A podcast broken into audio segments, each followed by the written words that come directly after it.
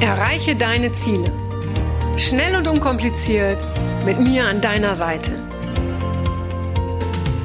Mein Name ist Franziska Müller und herzlich willkommen zu einer neuen Folge von Rock Your Dreams. Hallo und herzlich willkommen zu einer neuen Podcast-Folge, in der ich eine Powerfrau begrüße, nämlich Katja Holzhey. Als ich Katjas Lebenslauf gelesen habe, da ist mir gleich ganz warm ums Herz geworden, äh, weil Katja scheint Autos genauso sehr zu lieben wie ich. Und als Diplom-Betriebswirtin war sie unter anderem bei Daimler Chrysler, Mercedes, AMG und Porsche tätig. Und da sie, wie sie selbst sagt, und das finde ich ganz spannend, nicht die BWL-Biene in der Automobilbranche sein wollte, hat sie parallel zu ihrem International Management Studium Vorlesungen in Fahrzeugtechnik besucht, weil sie wollte einfach auch verstehen, was sich so unter der Motorhaube befindet. Ja, und so hat sie dann auf der einen Seite Millionenbudgets verwaltet und äh, äh, Personal geleitet und parallel hat sie in der Werkstatt gearbeitet und hat da ganz viel für sich mitgenommen. Und ein Satz, der immer wieder in ihren bisherigen Interviews auftaucht, ist, ich will bzw. wollte immer das Beste aus mir herausholen. Ja, und mit dieser Einstellung hat sie natürlich viel erreicht. Heute ist Katja selbstständig und holt das Beste aus den Menschen bzw. den Unternehmen, mit denen sie heute arbeitet, heraus. Herzlich willkommen, Katja Holzey. Hey, Franziska, danke schön, das hast du gut recherchiert. Gut. Ja, jetzt war, die, war, war meine Vorstellung im Vergleich zu dem, was du bisher gemacht hast, natürlich sehr, sehr kurz. Katja, ja. gibt es etwas, wo du sagst, hey Mensch, äh, das wäre vielleicht noch wichtig zu erwähnen, das wäre spannend für die Hörer oder auch Hörerinnen? Ähm, ne, die, von der Zusammenfassung her passt das genau, wie du es beschrieben hast. Ähm, und das ist auch so mein Slogan in der Unternehmensberatung. Ich bin ja jetzt selbstständig in der Unternehmensberatung tätig. Mehr PS für dein Unternehmen. Dafür äh, kommen, äh, finden sich die Pferdestärken wieder letztendlich. Genau. Und ähm, ja, die Leidenschaft ist natürlich geblieben und ich habe unheimlich viel gelernt in den zwölf Jahren, wo ich halt im Inhouse-Consulting unterwegs war auf Vorstandsebenen. Ich habe jetzt erst wieder mitbekommen, wie aus meinem Patentprojekt ein Milliardengeschäft für Daimler draus geworden ist. Und das ist natürlich super spannend, solche Geschäftsmodelle jetzt in der Unternehmensberatung auf andere Unternehmen zu übertragen. Ne? Also wie komme ich von einer Idee, einer Initiierung letztendlich zu einem skalierbaren Geschäftsmodell? Ne? Also da ist jetzt ein Standort in Mannheim aufgebaut worden, 150 Millionen fließen da jetzt noch mal rein. Und das ist wirklich eine Idee, die ich 2010 als Patent habe angemeldet. Also wirklich auf einem Blatt Papier wow. mal geskriptet und jetzt ähm, acht Jahre später ne, kommen nochmal 150 Millionen Invest rein. Und das Konzept wird jetzt nochmal in China und in den USA aufgebaut, also zwei Fabriken, ähm, die quasi kopiert werden nach diesem Modell. Und das ist natürlich Geschäftsmodell Skalierung. Ne? Und ähm, Zudem das Einzige, was zu korrigieren wäre, wäre vielleicht Budgets verwalten. Also als Projektleiterin habe ich ein 40 Millionen Projekt geleitet, nicht verwaltet. Verwaltet klingt so ein bisschen beamtenmäßig. Okay, ja, sorry. Also das Ziel als Projektleitung ist natürlich, da die verschiedenen Ressourcen ins Ziel zu bringen, Zeit, Kosten, Qualität ähm, zu jonglieren und halt ja, erfolgreich an den Start zu bringen. Ne? Und das ist so ja, meine Hauptkompetenz. Ähm, ich bin Expertin im Thema Projekte und Prozesse. Und das bringe ich jetzt in anderen Unternehmen zu Gewinnen ein. Ich habe letztes Jahr einen Dreitages-Workshop gemacht mit 1,4 Millionen Euro Einsparung für ein Unternehmen pro Jahr. Also das sind halt schon ähm, exorbitante Ergebnisse und das macht mir einfach unglaublich Spaß, ja. Ja, Wahnsinn, Wahnsinn, Wahnsinn, würde ich sagen. genau.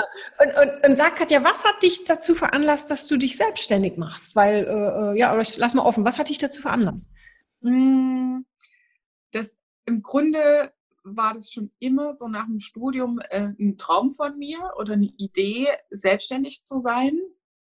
Ich wusste noch, noch nie so richtig mit was. Ne? Und ähm, nach dem Studium, ich wollte unbedingt in die Automobilbranche, habe gesagt, komm, jetzt hast du studiert, jetzt gehst du erstmal arbeiten und sparst erstmal Geld zur Seite, um dann irgendwann in die Selbstständigkeit zu gehen. Und wenn du in so einem großen Unternehmen unterwegs bist, ich habe ja auch Karriereleiter gemacht, das heißt, ich hatte einen Dienstwagen, mein erster Dienstwagen, C63 AMG. Uh. ähm, und ne, Karriereleiter gemacht. Und äh, du hast dann natürlich die ganzen Sozialvergütungen, Unfallversicherung, alles, das ganze Paket, ne? In so einem großen Laden. Und da bist du schon sehr stark in der Komfortzone. Du kriegst deine Gewinnbeteiligung jährlich und so weiter. Ne? Ich hatte meine Eigentumswohnung und das lief alles supi. Und die Frage war dann immer, wie viel brauche ich denn eigentlich zur Existenzgründung und wann ist es genug? Ne? Und dieses Verlassen der Komfortzone, ähm, das war, ist eine unglaublich schwere Entscheidung. Und ich habe viele Ex-Kollegen auch bei Porsche noch, die sagen, boah, ich bewundere das, dass du diesen Schritt gegangen bist, weil es einfach unglaublich schwer fällt, wenn du so ein Gesamtpaket hast. Du bist ja dann irgendwann auch in der Zukunftssicherung drin. Da gibt es ja verschiedene Modelle, Geschäftsmodelle ähm, für Mitarbeiter dann, dass du quasi abgesichert bist. Und ähm, das zu verlassen und ins volle Risiko zu gehen, das war eine schwere Entscheidung. Letztendlich ist es das Thema Change Management und Krisen. Ja, also es ist nicht immer alles so rosig im Leben. Und ich kann mich erinnern, im Studium hatten wir das schon, das Thema Change Management. Wann sind Menschen bereit, in eine Veränderung zu gehen? Ne? Ähm, wenn du auch jetzt, wenn ich Change-Projekte durchführe in Unternehmen, hast du immer diese Widerstandskurve, die erstmal überwunden werden muss. So, ne? Oh, äh, da kommt jetzt was, wir sollen anders arbeiten. Warum, wieso, weshalb? Und diese Widerstände sind geringer, wenn sowieso sehr viel im Umbruch ist. Ne? Und bei mir war das so, dass ich nach so vielen Jahren extrem steiler Karriere ähm, einfach fix und fertig war mit Mitte 30 und ähm, überhaupt keine Energie mehr hatte. Ich war durch verschiedene Einflüsse so kaputt und mein Körper so K.O., dass ich konnte nicht mehr laufen und ich habe keine Luft mehr bekommen. Ne? Ähm, also war völlig knocked out, ging gar nichts mehr. Und im Rückblick, in der Reflexion, kam das natürlich nicht von heute auf morgen, sondern war tatsächlich, wenn ich zurück überlege, wann war das erste Mal, dass ich körperlichen Anzeichen gemerkt habe, war das ein Prozess von zwei, drei Jahren. Ja, nur ich habe das nie registriert, nie wahrgenommen ähm, und bin halt auch so, habe so einen starken Antrieb, ähm, ja, das Beste aus dem Leben zu holen, dass ich da eher die Grenzen überschreite oder übergehe. Also bei mir gilt auch so, äh, nichts, äh, nichts geht nicht, das gibt's nicht. Das Runde muss ins Eckige. Ja. Mhm. Es finden sich immer Lösungen und Wege. Und ja, das war tatsächlich dann so ein Punkt zu entscheiden, gehe ich zurück, ähm, bleibe ich bei, bei dem Großkonzern, gehe ich wieder in die alte Stelle rein mache ich was neu. Und dann habe ich gesagt, wenn ich jetzt, wann dann? Ja, ich habe halt da eine Komplettdrehung äh, hingelegt. Also ich habe die Eigentumswohnung verkauft, mich getrennt von meiner zehnjährigen Partnerschaft und den Job gekündigt. Also einmal komplett Tabula Rasa gemacht.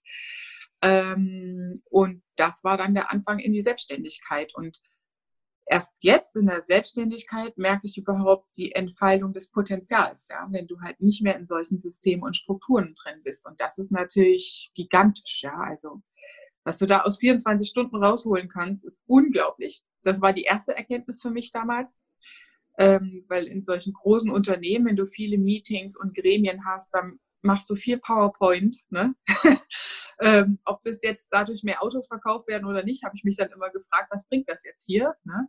Ähm, und so hast du halt wirklich, in, wenn du in 24 Stunden am Kunden arbeitest und mit Menschen arbeitest, hast du direkt sofortige Ergebnisse. Ne? Und das äh, hat mich total ja, beflügelt und angetrieben und auch, was ich, wie ich die Menschen erreiche, ne? weil du halt bestimmte Systeme und Strukturen nicht mehr hast. Ne? Ja. ja, absolut. Also äh, äh, wir haben ja da so identischen, also ich sag mal, einiges gleicht sich bei uns. Also ich musste auch erst schwer krank werden und dann quasi habe ich meine, so meine sichere Festanstellung verlassen und, und das habe ich nicht mal aus eigenem Antrieb gemacht, sondern musste mir mein Hund noch helfen. Und ähm, aber jetzt gibt es ja die, äh, und auch was du sagst, ja, mit, mit dieser freien Entfaltung und wie viel Zeit auch man auf einmal hat und wie viel Energie man auch hat, das kann ich alles vollstens unter, unterschreiben. Und ich könnte mir nie wieder vorstellen, angestellt ja. zu sein. Hättest das geht du genauso. Ja, oder? Hättest du mich früher Absolut. gesagt, willst du selbstständig sein? Nein, ich doch nicht. Ich kleines ja, ja, Mäuschen. Genau. Oder so, jetzt gehst irgendwann wieder zurück, überlegst du die erste, erste halbe Jahr noch so immer mit einem Bein so, aber das ist durch. Das geht nicht mehr. Ja. Absolut, absolut. Jetzt gibt's aber die Menschen, äh, äh, man muss, ja, man muss ja auch so ein bisschen dafür geschaffen sein, selbstständig zu sein. Und es gibt die, die, die suchen sich eine berufliche Erfüllung, wollen aber weiter in der festen Anstellung bleiben, haben vielleicht auch den, den, den Job ihrer Wahl, aber trotzdem äh, äh erfüllt es sie, äh, sie nicht. So, und jetzt hast du ja schon viele Change-Prozesse mitgemacht. Was könntest du diesen Menschen vielleicht raten? Äh, kann man das überhaupt? Hey, was sie vielleicht verändern können für sich oder mit welcher Einstellung sie in ihren Job gehen, um trotzdem abends äh, erfüllt nach Hause zu gehen? Mhm. Ähm, da muss ich echt sagen, ich bin raus aus der Organisation und würde auch nicht mehr zurückgehen und habe inzwischen auch erkannt, jetzt so, wenn man mal systemisch aus der Vogelperspektive und international so äh, Kulturen betrachtet, ne, ähm, wir sind in Deutschland, werden wir zu Steuerzahlern erzogen. Ne? Und solche Unternehmen und Festanstellungen funktionieren natürlich nach diesem Modell und auch nach diesem Sicherheitsmodell, um dir Sicherheit zu geben. Ja, wir sind nicht das Land der Selbstständigen und Unternehmer wie in anderen Ländern. Und ähm, du kannst deine komplette Entfaltung, wenn ich überlege, damals in dem Konzern habe ich eine Patentanmeldung bewirkt, ne, die heute ein Milliardengeschäft für das Firma ist. Was habe ich bekommen? Ich habe eine Patentanmeldung, das kann man nachgucken beim Deutschen Patentamt. Ich habe eine Medaille bekommen. Super. Ähm, aber die Million, äh, ja. die fährt die Firma rein. Und das ist natürlich das systemische Prinzip dahinter. Ne? Das heißt, also du bekommst nie wirklich dann in solchen Strukturen den Mehrwert oder die Resonanz, ähm, die dich wirklich auch freisetzt und beflügelt und weiter positiv in der Gestaltung fördert, ne? weil die Strukturen in solchen Unternehmen einfach so sind, dass du Hierarchieebenen hast oder dann der Chef glänzen will ähm, oder der Vorstand das dann vorstellt und so weiter. Und dadurch kommst du, kommt, kommt fehlt da die Unzufriedenheit. Ne? Also der, zurück zu deiner Frage, ähm, dass die Leute im Angestelltenjob trotzdem in die Erfüllung kommen. Ich glaube, dass das ein Stück weit an den Strukturen liegt, dass das schwer möglich ist. Ne? Und dann würde ich entweder, wenn man unbedingt angestellt bleiben will, ähm, mir ein Unternehmen suchen, wo ich möglichst viel Entfaltungsfreiheit habe. Ne? Also auch diese Patentanmeldung des Millionenprojekt letztendlich konnte ich nur machen, weil ich damals einen Chef hatte, der mir diese Freiheitsgrade gegeben hat. Es war 2009 die Wirtschaftskrise, die Konjunkturkrise und ich bin durch die Organisation getingelt und habe mit Green Technology ähm, Ideenworkshops und Innovationsworkshops gemacht und dann mit einem Konjunkturpaket zu einem Projekt initiiert und angemeldet und als Projekt aufgesetzt letztendlich. Ähm, und das war nur möglich, das war nicht meine Hauptaufgabe, das stand nicht in meiner Jobbeschreibung drin. Das war möglich, weil mein Chef mir diese Freiheitsgrade gegeben hat. Und dann ist natürlich auch Entfaltung ein Stück weit möglich. Das heißt, da würde ich empfehlen, in, wenn man in der Organisation bleiben will, genau hinzuschauen, wo gibt es die Barrieren und wo gibt es Möglichkeiten der Entfaltung, weil nur dann bekommst du die positive Resonanz auch und auch das Gefühl der Anerkennung und das Gefühl, wie du gerade sagst, ähm, dass man sich besser aufgehoben fühlt. Ne? Und die Frage, wann geht man in die Selbstständigkeit oder wie, wie, was würde ich aus meiner Erfahrung da empfehlen? Da kann ich auch nur sagen, ähm, ich bin es projekthaft angegangen. Und das hat mir geholfen, in der, äh, die, die, das zu überwinden. Das heißt, ich habe wirklich für mich definiert für das nächste halbe Jahr und für das nächste Jahr, wie viel Budget, also Geld, Risiken möchte ich eingehen und wie viel bin ich bereit dafür auszugeben. Ja, das heißt, ich habe mir äh, ein Geldlimit gesetzt bis Jahresende äh, und wenn das Geld aufgebraucht ist und nichts reinkommt und das Ganze nicht funktioniert, dann ist das meine Ex, mein Exit wieder. Ne? Das heißt, ich habe wirklich wie so ein, wie ich das bei Change-Projekten auch mache, ein Unternehmen, wenn es um Veränderungen geht, ein Pilot definieren über einen kurzen Zeitraum mit ein paar Kennzahlen oder ähm, ja, Entscheidungshebeln, sage ich mal, wie Meilensteine oder Quality Gates, ähm, zu sagen, wenn das und das und das erreicht ist, dann mache ich nicht weiter. Ne? Also da wirklich in sich zu gehen, zu sagen, okay, ich habe Bock auf Selbstständigkeit, ich will das testen, aber wenn ich nachts nicht mehr schlafen kann, dann ist das ein Indikator. Wenn äh, das und das Geld nicht reicht, ist es ein Indikator. Wenn ich weniger als so und so viele Kunden akquiriert habe, ist das ein äh, Indikator. Ne? Also sich da wirklich mit einem strukturierten Risikomanagement hinzusetzen und sagen, das sind die Kriterien, die nehme ich mir fürs nächste halbe Jahr oder das nächste Jahr vor und auf dieser Basis zu entscheiden. Weil das gibt einem dann ein Stück weit die Sicherheit zu sagen, okay, jetzt habe ich einen groben Fahrplan und es gibt auch in der Selbstständigkeit den Weg zu sagen, nee, ich habe es versucht, aber es funktioniert trotzdem nicht. Ne? Also und das, da, da hat man Steuerungsinstrumente. Und dann, bei mir ist es zumindest so passiert, durch das Tun und durch die Resonanz mit den Kunden, ja, durch dieses super geniale Feedback, das ich dann auch bekommen habe, ähm, entwickelt sich das dann von alleine. Das heißt, die Ängste, die fallen weg. Ja? Du bekommst Ergebnisse, du bekommst auch dein Geld und dann vergisst du deine Risikosteuerung und dann bist du so weit, dass du sagst, okay, was ist jetzt der nächste Schritt? Ne? Und über diese positive Erfahrung, ja, also das ist das Verlassen der Komfortzone in die Lernzone zu gehen und diese positive Verknüpfung wächst du und reifst du in diesen Prozess rein.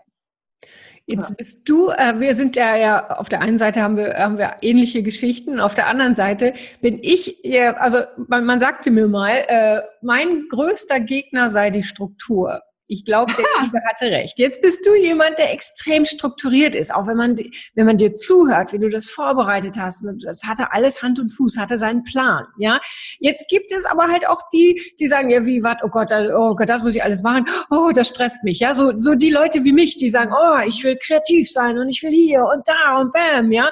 So, äh, was glaubst du? Und es gibt ja immer diese Tage, die kennen wir alle, an denen wir das Gefühl haben, es läuft nichts oder wir sehen keine Ergebnisse oder dann kommen die Selbstzweifel und was auch immer. Es gibt diese schlechten Tage oder diese, diese Phasen auch, ja. Äh, was, was empfiehlst du Menschen, die da vielleicht eben dann auch nicht so strukturiert sind, ja? Oder was machst du auch da, um dran zu bleiben, um eben mhm. nicht aufzugeben? Weil viele hören ja genau dann auf. Ja, was, was treibt dich da an, Katja? Okay, äh, drei Sachen dazu. Also das eine ist ein Irrglaube, dass ich ein strukturierter Mensch bin. Okay. von meinem Ursprung und meiner Wesensart bin ich äh, initiativ und super kreativ und auch eher im Chaos zu Hause. ähm, und das Ding ist, das ist ja auch so mein Warum und mein Antrieb in diesem Warum, was ich jetzt mache. Ähm, ich bin tatsächlich zu Hause so aufgewachsen und die Struktur hat mir geholfen. Das ist mein Überlebensskript quasi. Ne? Und ähm, das dann halt noch zur Profession zu machen, indem ich es gelernt habe in solchen äh, strukturierten Konzernen, das ist natürlich ähm, ein Erfolgshebel, ähm, der dich wirklich nochmal so in Boost reinbringt. Ne? Von dem her ist inner, innerlich mein Genius ist äh, eher so der kreative Chaot, aber ähm, die Struktur hilft mir voranzukommen und gibt mir Sicherheit. Und das ist so, äh, was ich erlebe draußen in den Unternehmen. Vielen fehlt da an Wissen, wie Prozessprojektsteuerung funktioniert. Und ich, mein Antreiber ist halt, diese Struktur in andere Unternehmen reinzubringen, damit sie besser skalieren können, damit sie als Unternehmer besser schlafen können, indem sie Kennzahlen, Steuerungsboards zum Beispiel haben und solche Dinge zu entwickeln. Ähm, jetzt habe ich den Faden verloren. Was war die zweite Frage? Äh, äh, das fragst du mich als unstrukturiert. Das ist aus dem Bauch entstanden. Das kannst du mich jetzt nicht mehr fragen. Es läuft nicht immer geradeaus, genau. Ähm, genau, wenn Hindernisse dann kommen. Dann ist es so, dass ich äh, einen Cut mache und gar nichts mehr mache. Ähm, also wenn es so ist, es gibt diese Tage, die, die habe ich selber durch, immer mal wieder, ähm, wo man völlig am Verzweifeln ist, sagt, was habe ich mir da für einen Käse ausgedacht und irgendwie, dann läuft es gerade nicht. Und das sind Momente, und das habe ich tatsächlich früher im Angestelltenverhältnis auch schon gemacht. Da mache ich einen kompletten Cut, alles zu, alles aus und dann halte ich das auch aus und dann sind mir die E-Mails egal und die unbeantworteten Anrufe. Und dann nehme ich mich komplett raus. Und dann gehe ich halt sehr viel in die Natur, ne? also Fahrradfahren, spazieren gehen, mit dem Hund rausgehen, um halt mal wirklich wieder zu erden und dann zu überlegen, was will ich eigentlich? Ne? Um in, in die Reflexion zu gehen, was habe ich erreicht, ähm, wo stehe ich eigentlich gerade und was sind die nächsten, und da, da hole ich mir dann wieder die Struktur, und was sind die Top drei Sachen für die nächsten vier Wochen, ja, oder was sind die wichtigsten Dinge, die morgen erledigt werden müssen. Ne? Ähm, und dann fange ich wieder an und komme in die Struktur rein. Aber ich mache dann wirklich, wenn es gar nicht mehr läuft, einen kompletten Cut, um halt wirklich auch einmal durchzuatmen. Und dieses, die zweite Frage, was du noch gefragt hattest, war so, was ist so mein Antreiber oder wie komme ich da immer wieder rein? Und das ist tatsächlich, ich habe wirklich das Glück, äh, und da bin ich unglaublich dankbar dafür, dass ich in diesem Leben immer wieder Menschen begegnen, die äh, mir gut tun und die mich weiterbringen.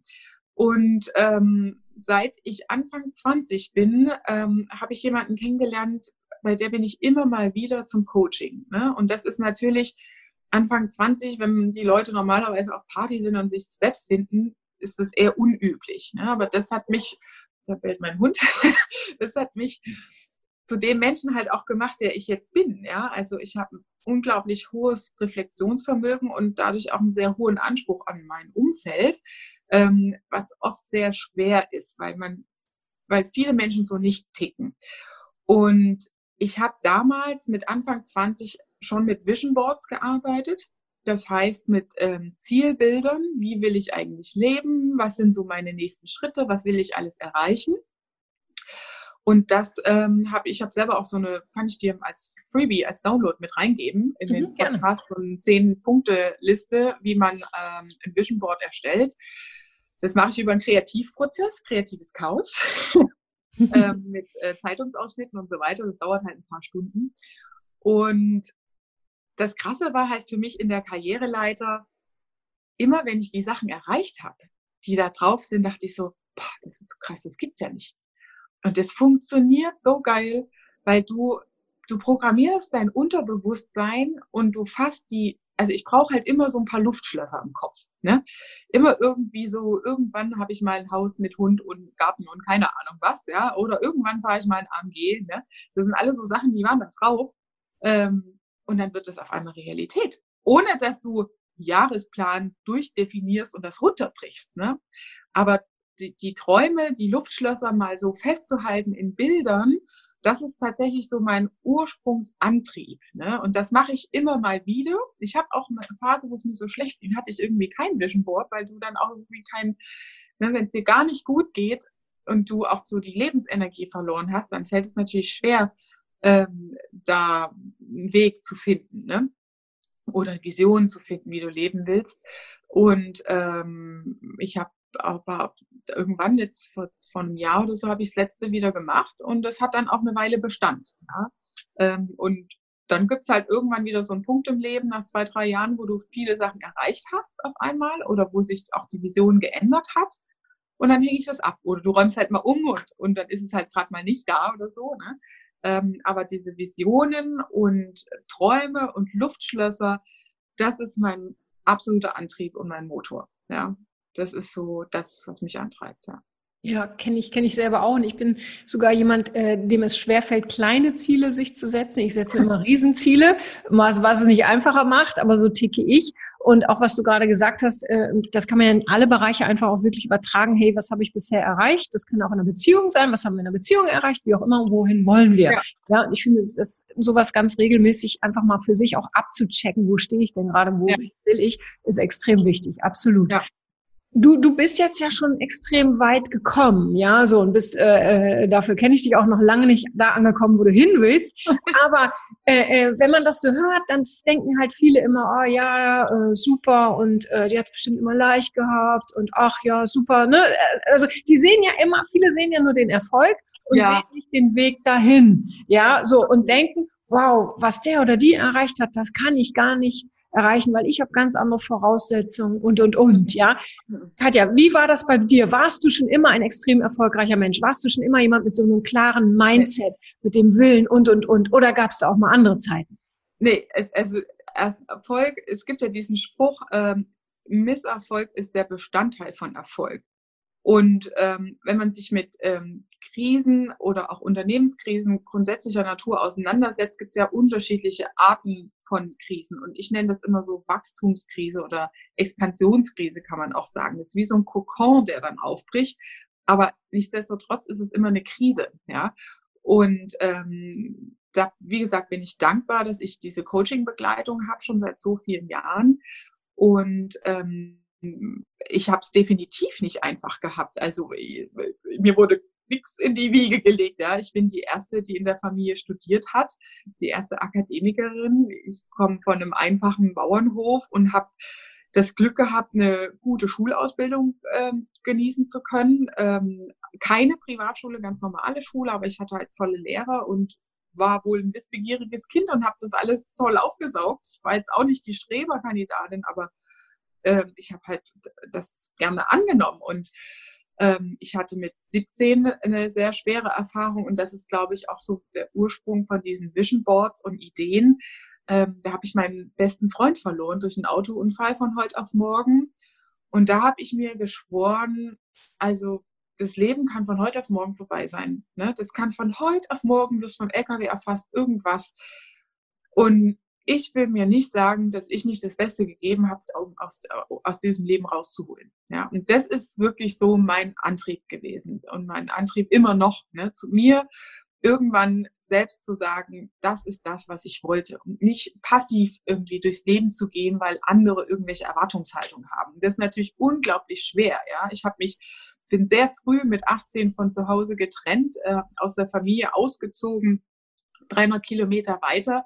Und da sind natürlich diese ganzen Familienstrukturen, immer Geburtstage hier und da, sich da erstmal rauszulösen und seinen eigenen Weg zu gehen. Das war der erste große Schritt. Ne? Dann im Studium das alles durchzuziehen. Ich habe mit 24 selber einen sehr schweren Verkehrsunfall gehabt, bin drei Millimeter am Rollstuhl vorbei. Und das war äh, Anfang des zweiten Semesters. Da haben mich die Leute gefragt, ja, was machst du denn jetzt? Studierst du denn jetzt weiter? Die Frage hat sich mir gar nicht gestellt. Ja, die, die Frage hat sich gar nicht gestellt, aber es war unglaublich anstrengend, ja, weil du, ich habe vier Jahre lang bis zum Ende meines Studiums, ich habe die Diplomarbeit abgegeben und eine Woche danach habe ich den Gerichtsprozess dazu gehabt. Ja, ich, ich wurde überfahren von einem PKW. Ja, ich musste zwei Jahre lang war ich mit Metall im Rücken versehen, kon, war bewegungstechnisch eingeschränkt. Ich habe während des Studiums die ganzen Reha-Geschichten gemacht und alles. Ja, das ist, das ist kein Zuckerschlecken, wenn du über einen Reha-Gang läufst und die Rentner schneller sind als du. Ja, und du mit 23, 24 äh, laufen lernen musst. Ja, und das, äh, da ist nicht alles rosa-rot. Ja, und das sind natürlich Überlebensantreiber. Ähm, ich schaffe das und so weiter. Ähm, die einfach grundlegend da sind. Ne? Und auch im Job, diese, da in, in so einem Großkonzern hast du viele Widerstände und viele, ne, damals diese Patentidee, was habe ich mich dafür verkämpft? Ja? Was, was, ich habe ja in die Entwicklungsprozesse eingegriffen von neuen Elektrofahrzeugen.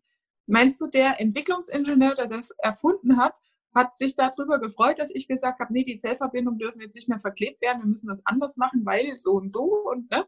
Nee, das ist nicht leicht, ja. Und das sieht von außen leicht aus, weil die Leute sehen dann deinen Dienstwagen, die sehen dann neue Klamotten und die sehen diese Dinge.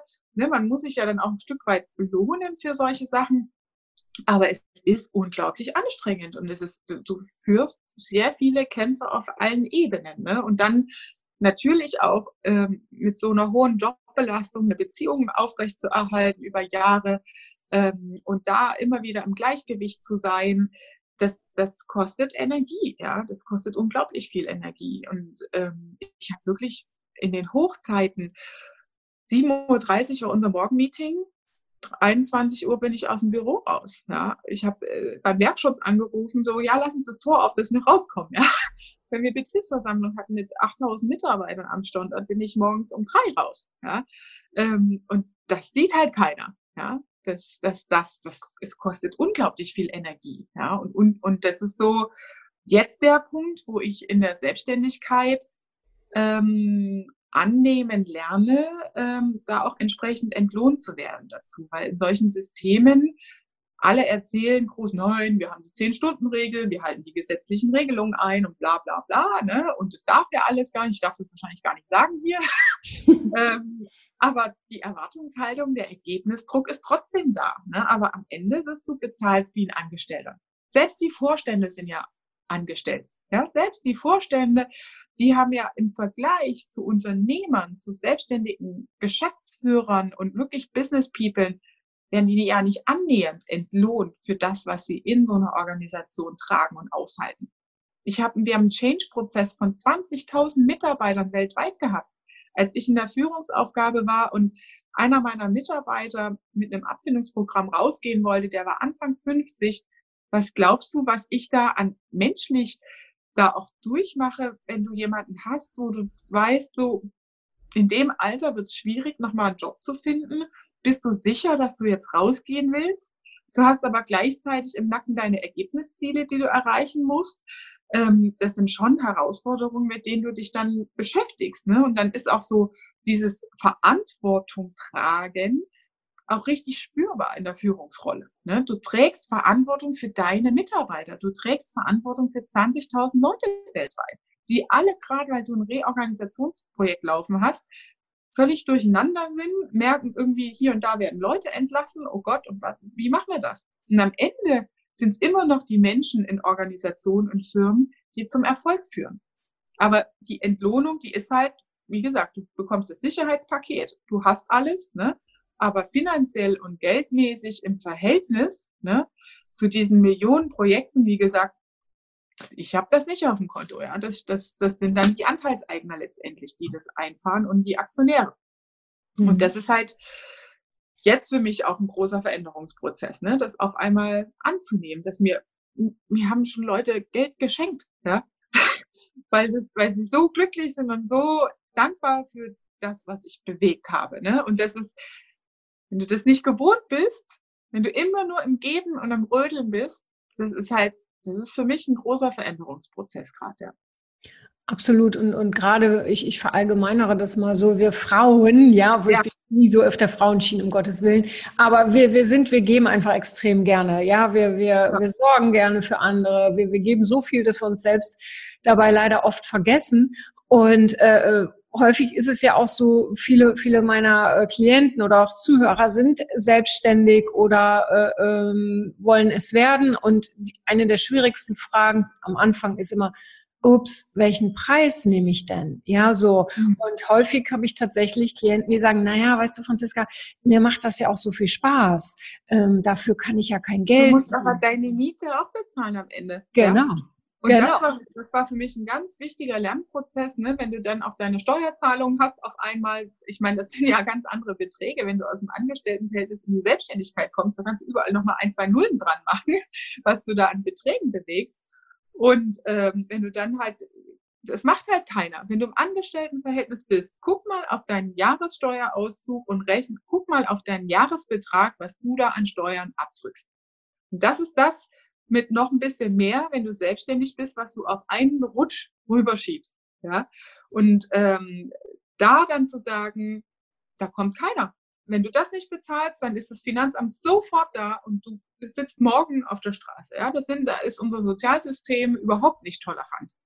Und dazu, dazu lernen, in der Selbstfürsorge zu sein. Als ich angestellt war, ich habe nie Gehaltserhöhung verlangt ich war völlig unterbezahlt, aber es lag halt auch an mir, ja. Ich, bis ich dann irgendwann auch einen Chef hatte, der da drauf gekommen ist, also sagen Sie mal, wie sind Sie hier eingruppiert? Und es geht ja gar nicht und so, ja. Ich so, äh, ja, ich weiß auch nicht, liegt es an den Genen, liegt es an unserer Natur, als dass wir als Frauen, als Mütter ge geboren werden oder genetisch irgendwie so veranlagt sind als Geber. Ich habe keine Ahnung, ja. Aber ging mir genauso, ja. Und ich muss, ich kann mich nur an die eigene Nase fassen. Ja, das System weiß es zu nutzen, aber ich habe es halt auch nicht eingefordert. Ja, und irgendwie lernt man es ja auch nicht, wie führe ich als Frau oder generell gescheit Gehaltsverhandlungen. Die Männer, die haben halt grundsätzlich ein größeres Ego, ja, und für die ist es dann selbstverständlich. Ich kann mich noch erinnern an meinen Führungskräfte-Workshop, als ich die erste Ebene ähm, erreicht hatte als Frau ich dann immer so, ja, ich will erstmal alles richtig machen und ach Gott, und jetzt habe ich das verdient und jetzt bin ich hier Führungskraft und ne, dann, dann hast du da auf einmal einen Anspruch, den du erfüllen willst. Die Männer in diesem Workshop, yes, ich bin's, ja, da ist überhaupt kein Zweifel und ja, tschakka, ich wusste ja schon die ganze Zeit, dass ich ein geiler Hecht bin und so und jetzt haben es auch die anderen verstanden. Ne? Da, da habe ich erstmal gemerkt, so krass, das ist der Unterschied zwischen Männern und Frauen. Absolut, absolut. Und das erlebe ich auch immer dass, dass wir Frauen äh, oder viele Frauen einfach alles richtig machen wollen, äh, dann wollen sie, dann wollen sie oder dann denken sie, oh, was, was denkt denn der andere jetzt? Und dann wollen wir natürlich auch immer geliebt werden. Was ist, wenn derjenige sagt, nein, sie kriegen keine Gehaltserhöhung? Ja, und ich erlebe das halt auch bei Männern, die, die machen sich da keine Gedanken drüber. Denen ist es egal, was andere über sie denken. Die machen das einfach, weil sie sagen, Leute, das habe ich verdient. Ja, so. Und ja. Äh, äh, da habe ich mich irgendwann habe ich mir gesagt vor vielen Jahren, so, ich muss männlicher werden, in Anführungsstrichen, innerlich, ja, äußerlich ja. laufe jetzt nicht in Kleidchen rum, aber äh, innerlich einfach so ein bisschen was davon lernen und wie machen die das, wie kann ich das für mich übernehmen und letztendlich ist äh, vieles einfach auch so, so, ja, diesen eigenen Wert erkennen und den erkennen wir oft nicht, weil wir uns immer fragen, äh, ist es denn perfekt, mache ich es alles richtig, was denken die anderen? Mhm. So, diese Fragen ja. stellen, stellen sich an, also Männer oft nicht und es gibt natürlich zum Glück auch Frauen, die sich das nicht stellen, aber das ist so das, was am meisten verbreitet ist. Das erlebe ich auch immer in den Coachings. Ist so. Ja, ja. ist so. Ja. Und äh, ähm, sag, wenn wir haben schon viel über Menschlichkeit gesprochen in Unternehmen, mhm. ja, und, und, du bist ja extrem viel unterwegs, ja. Äh, verändert sich da gerade was, weil auch es, wachsen ja gerade viele Start-ups, viele junge Unternehmen und äh, dass ich da sogar das Gefühl habe, dass, dass da sich äh, die, die Angestellten auch verwirklichen können, weil es äh, äh ich habe das Gefühl, es ist da sehr viel menschlicher als jetzt in, in, in so, ich sag mal, konsert konservativen Unternehmen ist jetzt vielleicht falsch ausgedrückt, mhm. aber du weißt, was ich meine. Wie wichtig ist Menschlichkeit auch für eine Führungskraft? Reicht es, dass die ein paar Führungstools lernen oder dürfen die auch mal zeigen, hey Mensch, keine Ahnung, äh, äh, dürfen die Schwächen zeigen? Dürfen die, dürfen die mal sie selbst sein, ihre Maske fallen lassen? Mhm. Ähm, dürfen auf jeden Fall, müssen sogar. Ähm, das andere, was du ansprichst, dieser ähm, gesellschaftliche Wandel oder der Wandel von in Unternehmensstrukturen, der ist gerade massiv in Gang. Ja, und das liegt halt daran, wenn man es mal aus einer Führungsperspektive betrachtet, ähm, woher kommt Führung denn eigentlich? Ne? Wann lernen wir Führung? Also Lernen Führung ist am Ende das Orientieren an den Eltern. Das ist die erste Ebene oder der erste Kontakt, sich mit Führung auseinanderzusetzen. Wie machen es die Eltern? Und das Orientieren am Älteren. Aber Führung in der Führungsrolle kommt eigentlich aus dem Militär. Ne? Wenn du überlegst, ähm, vor 100 Jahren, ne, als Erster, Zweiter Weltkrieg und so weiter, die militärischen Strukturen, das sind die Ursprünge ähm, in Führungsstrukturen, in Führungsverhalten. Und dieses Führungs, diese Führungsmodelle sind sehr direktiv. Ne? Direktiv heißt sehr hierarchisch. Das heißt, du hast bestimmte Ebenen, die einzuhalten sind, Berichtswege, Berichtsgrade ähm, die natürlich auch in diesen großen Konzernen, ähm, ich bin ja viel im DAX unterwegs gewesen, ne, ähm, sich wiederfinden. Das sind Unternehmen, guck mal, das Automobil ähm, Karl Benz ist über 130 Jahre alt, also äh, ewig her erfunden, aber diese Organisationen sind ja nachhaltig, permanent, konstant gewachsen national und international, ja, global, also eine, eine riesen Wachstumsschub und Skalierungsmechanismen, die dahinter stecken. Und diese Führungsstile, wenn man reinschaut in solchen alten, traditionellen Organisationen ist es unglaublich schwer, das aufzubrechen. Das geschieht im Moment ähm, auch in so Pilotprojekten. Das heißt, man sucht sich Fachbereiche raus oder einzelne ähm, Projektbereiche, in denen man neue Führungsstile etabliert und aufbauen will. Der direktive Führungsstil ist geprägt durch Ansagen und Kontrolle. Ja, das heißt, ähm, ich bin der Chef, ich muss wissen, wo es lang geht und ihr macht jetzt das und das und das. Ne? Und dann gibt es eine Ergebniskontrolle und hat es funktioniert oder nicht. Ne? Jetzt mal ganz einfach und auf die Schnelle gesprochen. Der laterale oder offene neue Führungsstil, der gefragt ist, ist mehr in die Führungskraft in der Rolle als Coach. Das heißt, die Stärken der Mitarbeiter zu erkennen, Freiheitsgrade zu geben und den Mitarbeiter zum Glänzen zu bringen. Und da muss ich natürlich in, als Führungskraft unglaublich viel A-Reflexionsvermögen haben, um meine eigene Wirkung besser wahrnehmen zu können ähm, und auch eine unglaublich hohe Offenheit. Ich habe Führungsworkshops auf äh, Vorstandsebene begleitet. Ich habe da wirklich einen, der ist für mich das absolute Vorbild. Ist ein, äh, aus einem Automobilzulieferer, ein Entwicklungsvorstand. Und ähm, wir haben schon verschiedene Reorganisationsmodelle durch. Ähm, die wurden aufgekauft, auch von einem amerikanischen Unternehmen. Und dadurch hat er immer mal wieder eine andere, andere Mitarbeiter in, seiner, äh, in seinem Management Board. Und er stellt sich quasi mit seinem Persönlichkeitsprofil vor. Ja, also er geht wirklich offen rein und sagt, Leute, wenn ich irgendwie grimmig gucke oder so, dann hat es nichts damit zu tun, dass ich schlechte Laune habe. Dann bin ich halt in Gedanken. Ne? Da äh, macht es an dem Myers-Briggs-Modell. Da gibt es ja unterschiedliche Persönlichkeitsmodelle. Ähm, und dazu gehört A, die Reflexionsfähigkeit selbst zu wissen, wie tick ich eigentlich. B, Mut, ähm, den Mitarbeitern so offen ins Visier zu gehen und zu sagen, das bin ich und da habe ich meine Stärken und da habe ich aber auch meine Schwächen. Ne? Ähm, und so geht ihr am besten mit mir um oder so könnt ihr mich interpretieren, ja, ohne dass es Konflikte oder Missverständnisse gibt. Und das ist ein Führungsstil, der heute viel mehr äh, verlangt wird von gerade den jungen Nachwuchsleuten, weil wir in einer Welt sind, wo es unglaublich viel um Entfaltung und Verwirklichung geht, weil wir in einer äh, sehr freiheitsliebenden und sicheren, stabilen Welt auch ähm, leben, also sage ich mal in der westlichen Welt, grenzen wir jetzt mal die Kriegsgebiete aus in, auf ähm, anderen Kontinenten ähm, und dadurch sehr viel diese Verwirklichung des Warum im Raum steht. Ne? Das heißt, die Nachwuchskräfte, die wollen den Mehrwert wissen. Warum bin ich denn eigentlich hier? Welchen Wert stifte ich denn für dieses Unternehmen oder für diesen Planeten? Und wir haben eine deutlich höhere Volatilität im Arbeitsverhalten. Das heißt, zwei Jahre arbeite ich mal, dann mache ich ein Sabbatical, mache eine Auszeit, dann gehe ich woanders hin. Ähm, dadurch, dass wir halt auch Fachkräfte suchen auf allen Ecken und Ebenen, haben die jungen Leute natürlich auch unheimlich viele Wahlmöglichkeiten. Das heißt, gerade das Menschliche, die Unternehmenskultur ist der Faktor, um erfolgreich gute Mitarbeiter länger zu halten. Wir sind heute definitiv nicht mehr in der Welt wie vor 50 Jahren, wo der Antreiber war, Hauptsache, ich finde einen sicheren Job bis zur Rente. Und das ist überhaupt nicht mehr existent. Ne? Und ähm, ja, das ist natürlich für viele Unternehmen gerade ein Veränderungsprozess. Selbst ich suche mir meine Kunden danach aus. Ne? Also diese direktiven Führungsmenschen, das macht halt auch keinen Spaß, mit denen zu arbeiten, weil die kommen zu mir und sagen, ja, und die bösen Mitarbeiter und die arbeiten da und da nicht. Aber die Frage ist halt immer auch, was strahlst du aus als Führungskraft? Wie gehst du mit deinen Mitarbeitern um? Und wenn du einen ganzen Tag mit der Peitsche durch den Laden läufst und die Köpfe absäbelst und in einer Angstkultur führst, und das merke ich als Unternehmensberater sofort, ja, da brauche ich nur den Raum betreten, da siehst du, was los ist. Ähm, da kann ich, brauche ich Zauberkräfte. Ja, und wenn die Führungskraft oder der Geschäftsführer da null, nicht mal ansatzweise reflexionsfähig ist, zu sagen, okay, gut, ich verändere mich vom Geschäftsführer zum Unternehmer, gehe mehr in die Rolle des am Unternehmen arbeiten. Ich überlasse vielleicht auch in bestimmten Bereichen oder Verantwortungsgebieten jemand anders die Führungsaufgabe, weil der da meine Schwächen ausgleicht oder so.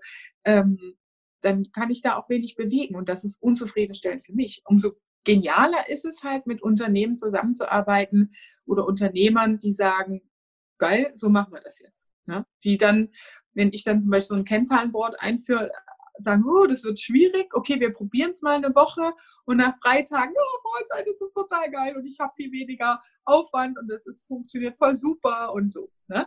Und das ist halt cool. Ne? Das ist halt, ähm, ja, sind halt heute in einer Welt, wo wir uns das auch, auch aussuchen können und auch die Mitarbeiter können sich das aussuchen. Genau, und da sagst du was ganz Tolles, weil ich glaube, das vergessen ganz viele, auch gerade wenn man angestellt ist. Leute, ihr könnt euch aussuchen, wo ihr arbeitet. Ja, ihr, ja oder? Ihr müsst euch nicht damit arrangieren. Und es ist eben heute nicht mehr, oder sollte es zumindest nicht sein, dass jemand von Angst geprägt ist und, und auch dieses Menschliche, ich erlebe das auch. Du, wenn mir ein Unternehmen irgendwie äh, eine E-Mail schreibt und ich lese schon in der E-Mail, wie die geschrieben wurde, mhm. dass ich denke, nee, Leute, das macht keinen Sinn, nicht mit mir. Ich habe keinen Spaß daran, weil Arbeit ja. Spaß machen, ja. Dann, dann, dann lehne ich die ab, dann sage ich, sorry, ich bin ausgebucht die nächsten drei Jahre, ja. Und dann fragen die wirklich, Frau Müller, wir wollen zu Ihnen? Ja, ich sage, aber so und so. Und ich lese, das heißt jetzt nicht, dass ich da äh, jeden ablehne, aber du, du weißt, was ich meine. Manchmal ja, liest man wirklich genau. aus den Zeilen heraus, und, und wenn die mich schon in einem derartigen Ton, Befehlston anschreiben, mhm. da habe ich doch eine Ahnung, wie, wie die untereinander mit umgehen, äh, ja. miteinander umgehen. Und dann sagen, wir brauche ich nicht, ja. So, ähm, und dies Menschliche erlebe ich halt auch, gerade du weißt, wenn, wenn, wenn ich so mit Pferden coache, äh, und auf einmal äh, lässt der Chef seine Maske fallen, in Anführungsstrichen. Die anderen respektieren ihn viel mehr. Auf einmal entsteht eine Verbundenheit. Auf einmal wissen die, äh, äh, äh, weil eine Führungskraft ist ja immer so ein Stempel in Anführungsstrichen. Aber jeder ist Mensch. Jeder ist Vater, ja. Mutter, Nachbar, Bruder, was der Himmel. Und es wird so häufig vergessen. Ja. Das geht mir ja selber so. Weißt du, wenn, wenn ich im Business-Modus unterwegs bin, dann bin ich sehr fokussiert und konzentriert. Und dann sehe ich auch streng aus im Gesichtsausdruck, sage ich mal. Ne? Und wenn man so meinen Lebenslauf liest, was du vorhin auch ein, im Intro gesagt hast, dann denkt man so, boah, voll die krasse Karrierefrau und so, ne? Und ähm, das, ich merke selber gar nicht oder ich nehme es inzwischen mehr wahr, dass Menschen das manchmal Angst macht, ja, dass die dann denken so, boah, was ist das für eine krasse Frau, ja. Aber am Ende bin ich genauso ein Mensch wie du und ich und äh, natürlich habe ich auch diese Krisen und Schwächen gehabt und äh, das Leben ist kein Zuckerschlecken. Die Frage ist halt, wie willst du leben und was willst du aus deinem Leben rausholen? Ja, natürlich kann ich auch äh, sagen, ähm, ich, ich mache es mir leichter. Ja, es, es war zum Beispiel, ich, ich habe ja einen Hund und es war für mich unglaublich schwer, die Entscheidung zu treffen in der Selbstständigkeit. Ich war ja alleine, ohne, ohne Partnerschaft. Ich konnte mich nicht mehr so umfangreich um den kümmern, wie er es brauchte. Ne? Es ist jetzt auch ein bisschen anstrengend und so. Und das war eine ganz, ganz schlimme, schwere Entscheidung. Und das ist für viele auch nicht nachvollziehbar. Ne? Aber am Ende geht es darum, wer zahlt meine Miete? Ja? Und nicht der Hund. Ja? Ich kann, natürlich hätte ich entscheiden können, ich arbeite weniger, gehe mehr Gassi und dann ist alles gut. Ja? Aber was ist in zehn Jahren? Ich habe die Wirtschaftskrise 2008, 2009 mitgemacht. Ich weiß, wie das funktioniert und was dann los ist in der Wirtschaft. Ja? Und die nächste Wirtschaftskrise steht vor der Tür. Und dann kommt keiner von deinen Nachbarn und denen, die das so mitleidig finden und sagen, ach hier hast du mal einen Huni, äh, ich zahle dir deine Miete. Ja? Und das zu lernen, für sich selbst verantwortlich zu sein und das ist trotzdem schwer, solche harten Entscheidungen zu treffen. Ja, das ist, das bricht mir das Herz, dass ich ähm, meinen Hund nicht mehr bei mir haben kann. Ja, und, und das berührt und, und, und das weiß ich gerade, wenn es um Tiere geht und, und viele unserer Zuhörer haben Tiere oder haben, haben auch Hunde und, und äh, also ich weiß es selber auch von meinen Tieren, ja, als, als, als mein Hund, mein erster Hund gestorben ist, äh, und wenn ich da heute auch noch dran denke, äh, äh dann ist immer so, und ich habe viel mit ihm gemacht, aber es ist immer das Gefühl, oh Gott, ich habe nicht genug gemacht. Ja, äh, äh das, das ist einfach, das ist ja, bei mir entsteht dann einfach auch ein schlechtes Gewissen. Aber deshalb finde ich das gerade so schön, was du gesagt hast, dass wir uns manchmal, äh, dass wir auch da weiterdenken müssen. Und so ist es ja auch mit Kindern. Viele, viele äh, Mütter sind da, die sagen, oh je, aber ich muss ja auch für meine Kinder da sein. Viele denken nur so in Schwarz und Weiß, aber beides ist ja möglich. Ja, mhm. äh, wir müssen nicht, also jetzt kommen wir wieder zu den Tieren. Also jetzt habe ich wieder einen anderen Hund, aber Summer war auch schon immer parallel mit Happy damals da. So und ich, auch da habe ich oft ein schlechtes Gewissen und denke, uiuiui, jetzt sitze ich hier den ganzen Tag am Schreibtisch oder so und ich müsste doch eigentlich mit ihr rausgehen. Aber das findet bei mir statt, weil Summer ist glücklich. Die liegt hier in der Sonne und guckt und macht und äh, äh dann gehen wir wieder tagelang, tagelang raus, in Anführungsstrichen. Auch mhm. da, glaube ich, findet einfach auch viel immer in unseren Köpfen statt, dass, dass wir allen gerecht werden wollen und, und dass wir überall perfekt sein wollen, ja. dass wir alles unter einen Hut bringen wollen. Und ähm, ja, und Aber ich glaube, dadurch machen wir uns das oft einfach auch schwerer, als es sein müsste.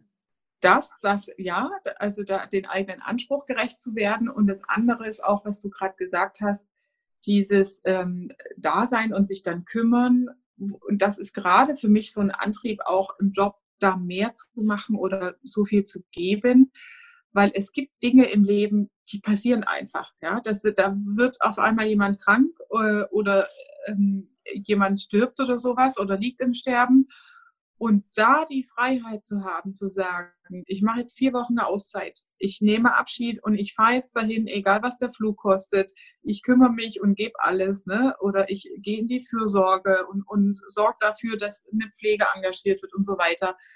Ähm, das ist auch nur möglich, wenn du halt entsprechend ausgerüstet bist und, und dir Strukturen und ein Lebensmodell schaffst, in dem du das umsetzen kannst. Ja, also ich erinnere mich noch, als mein Opa damals im, im Sterben lag, ähm, das war, da war gerade die Hochphase von meinem Millionenprojekt. Ne? Da hatte ich äh, Meilensteinabgabe gleichzeitig.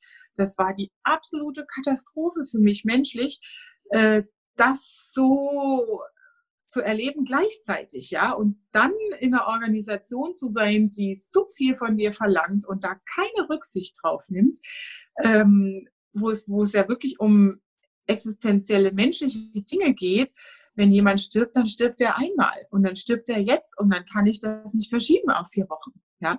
Und da zu sagen, Leute, so läuft das nicht, ne? oder ich nehme jetzt vier Wochen Zeit und gehe raus und kümmere mich darum, ähm, das ist jetzt in der Selbstständigkeit noch mehr möglich. Ja? Und ähm, das ist auch so mein, mein Antrieb zu sagen, ich will jederzeit äh, das frei entscheiden können, ja, ähm, um da auch äh, Fürsorge zu tragen. Das bedeutet natürlich, dass du an manchen Stellen ähm, Rückschritte oder Einschnitte wahrnehmen musst, wie jetzt ne, dich nicht um den Hund kümmern, weil du dann mehr arbeitest und sowas.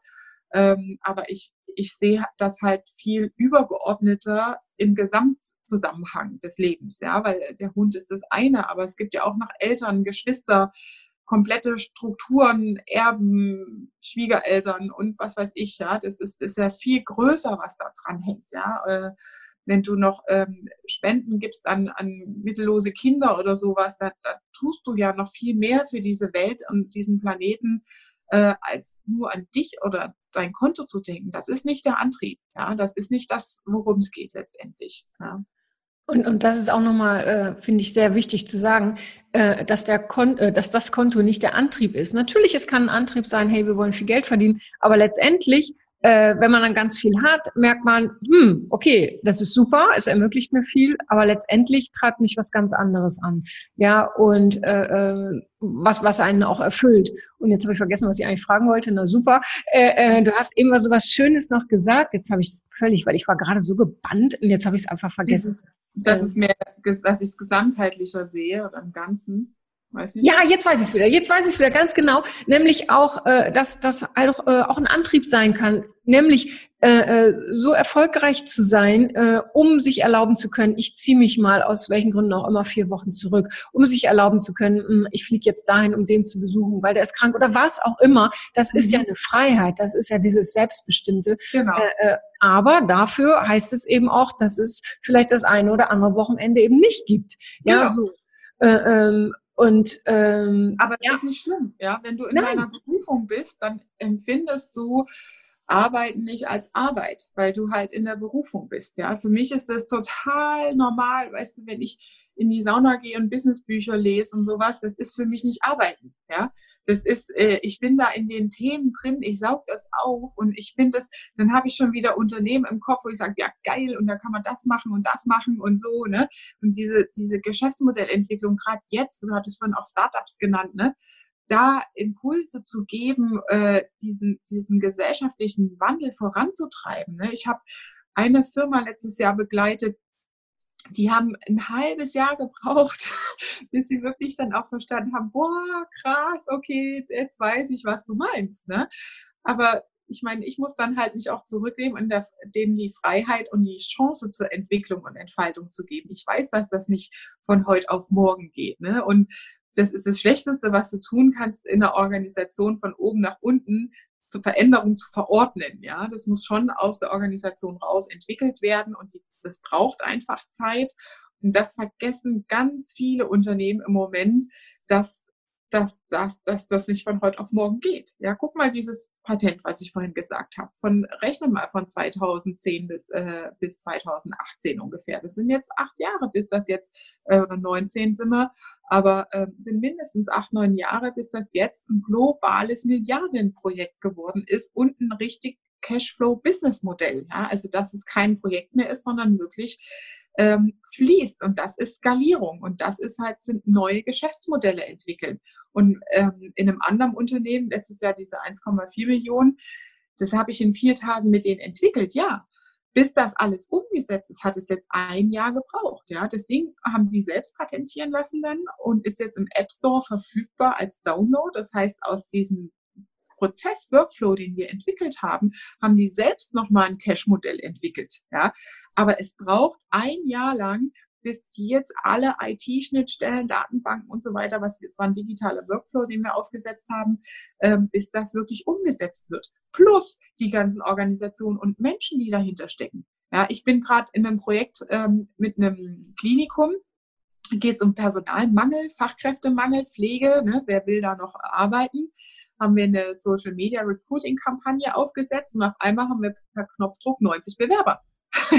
das ist geil, ne? das funktioniert, aber die ganzen Mitarbeiter im Personalbereich, die müssen jetzt erstmal abgeholt werden. Die kennen das von Folien und auf Papier, gesellschaftlicher Wandel. Aber das bedeutet, dass die ihre Stellenausschreibung anders formulieren müssen. Dass du auf einmal in bestimmten zu besetzenden Stellen duzt zum Beispiel bei einer Facebook-Anzeige, ne? dass du kleine Videos aufnimmst und dann hinten raus der Prozess. Du hast jetzt die 90 Bewerber, da kannst du jetzt nicht kommen und sagen, ja, jetzt aber erstmal nochmal fünf Schritte zurück und jetzt füllst du nochmal zehn Seiten Formular aus. Da hast du die Quote gleich wieder um minus 50 Prozent reduziert. Das funktioniert nicht. Und die Menschen, die das begleiten, die diese Prozesse weiterentwickeln und in die Veränderung bringen, das ist ja mein Antrieb, das ist ja genau das, was ich mache. Ne? Aber am Ende sind es immer noch die Menschen. Ja? Wir haben künstliche Intelligenz schon teilweise im Einsatz, ne?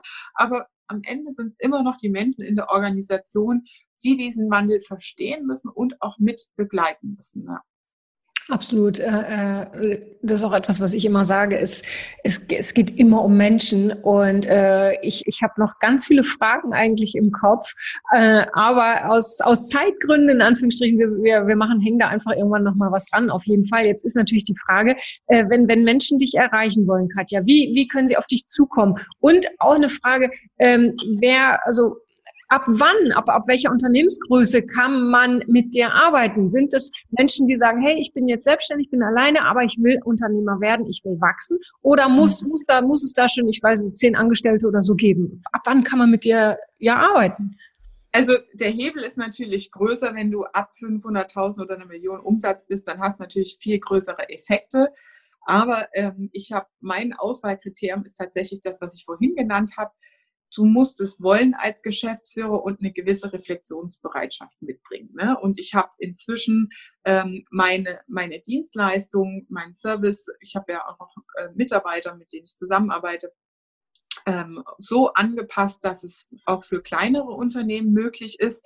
Das heißt, es gibt einmal einen Online-Kurs von mir, den man kaufen kann. Ähm, dann biete ich auch Mentoring für drei Monate. Das heißt, wo ich wirklich dich als Unternehmer über drei Monate lang in diesem Veränderungsprozess begleite. Und das Nonplusultra wäre natürlich ein komplettes Projekt in-house, ne, wo ich als auch als Trainerin in-house äh, reinkomme und äh, Veränderungsprozesse vor Ort äh, über längere Zeit mitbegleite. Ähm, und das, glaube ich, ist für alle Unternehmer letztendlich ähm, leistbar. Ne? Also da sind alle mit abgedeckt. Cool ist es natürlich in großen Organisationen, wie gesagt, diese 1,4 Millionen Euro Einsparung, die machen zwei Milliarden Umsatz. Ne? Also von der Verhältnisgröße. Ähm, und dann heute in skalierten Geschäftsmodellen hast du manchmal zwei, drei Millionen Umsatz mit gerade mal 20 Mitarbeitern. Ja, das heißt, es ist unglaublich schwer für mich, sowas inzwischen zu definieren. Was auf jeden Fall, was ich feststelle, sind die Unternehmen, die sich mit Online-Marketing beschäftigen, das ist so ein Thema auf einmal, ja, ich will mehr Kunden, will mehr Aufträge, dann funktioniert das. Dann geht auf einmal aus deiner Bürotür ein Scheunentor auf mit Kunden und deine kompletten Prozesse und Abläufe sind so instabil, dass du das nicht mehr gewuppt kriegst. Und das ist das größte Risiko, das ich gerade sehe in vielen Unternehmen, vor allem in den Startups, die am Wachsen sind, dass sie da wieder die mühevoll äh, gewonnenen Kunden verlieren oder zu unzufriedenen Kunden machen, weil bestimmte Abläufe nicht funktionieren. Ne? Und das ist mein Antreiber. Wer mich finden will, findet mich auf Instagram, Facebook, Xing und LinkedIn www.holzheim-consulting.de. Ähm, wir können das, die Links dann auch reinpacken. Genau, ruft mich an. Ich kann auch, also was auf jeden Fall gibt bei mir, ist dieses kostenlose Strategiegespräch wo wir mal 20 Minuten telefonieren, welche Möglichkeiten gibt es für dich als Unternehmer. Da müssen wir einfach einen Termin vereinbaren und dann ähm, schauen wir mal, ähm, welche Stellhebel es überhaupt gibt und ob es überhaupt ähm, passend ist. Ne? Also es muss ja auch zusammenpassen. Absolut. Und da ich dich kenne, äh, auch, auch, auch so persönlich und äh, wann immer ich dir begegne, bist du, hast du ein Strahlen im Gesicht und gleichzeitig bist du in dem, was du tust, äh, sehr, sehr klar. Und menschlich glaube ich, dass es bei extrem vielen meiner Zuhörer oder Hörerinnen passen wird. Da bin ich mir sehr, sehr sicher. Ja, okay. Wir packen natürlich alles in die Show Notes rein. Katja, ich danke dir von Herzen. Äh, ich hätte danke wirklich dir. jetzt noch ganz, ganz lange mit dir weitersprechen können, aber es ist echt gerade einzig und allein der Zeitfaktor, äh, der mich quasi zwingt, jetzt aufzuhören, weil wirklich ganz, ganz lieben Dank. Es war ganz viel Fachliches und Menschliches und eine ganz tolle Mischung. Und ich glaube, jeder, der was äh, äh, mitnehmen will, der zieht sich da auch ganz viel raus, für, weil man das einfach auf so viele äh, Bereiche übertragen kann. Ganz, ganz lieben Dank, Katja Holz. Dankeschön. Ich danke dir, Franziska. Ciao. Tschüss. Das war's auch schon wieder mit dem Rock Your Dreams Podcast. Wenn dir das gefallen hat, dann lass mir doch dein Abo da und gib mir gerne eine 5-Sterne-Bewertung. Ja, und wenn du weitere Themenwünsche hast, dann schreib mir gerne an podcast.franziska-müller.com. Bis zum nächsten Mal. Ich freue mich auf dich. Deine Franziska Müller.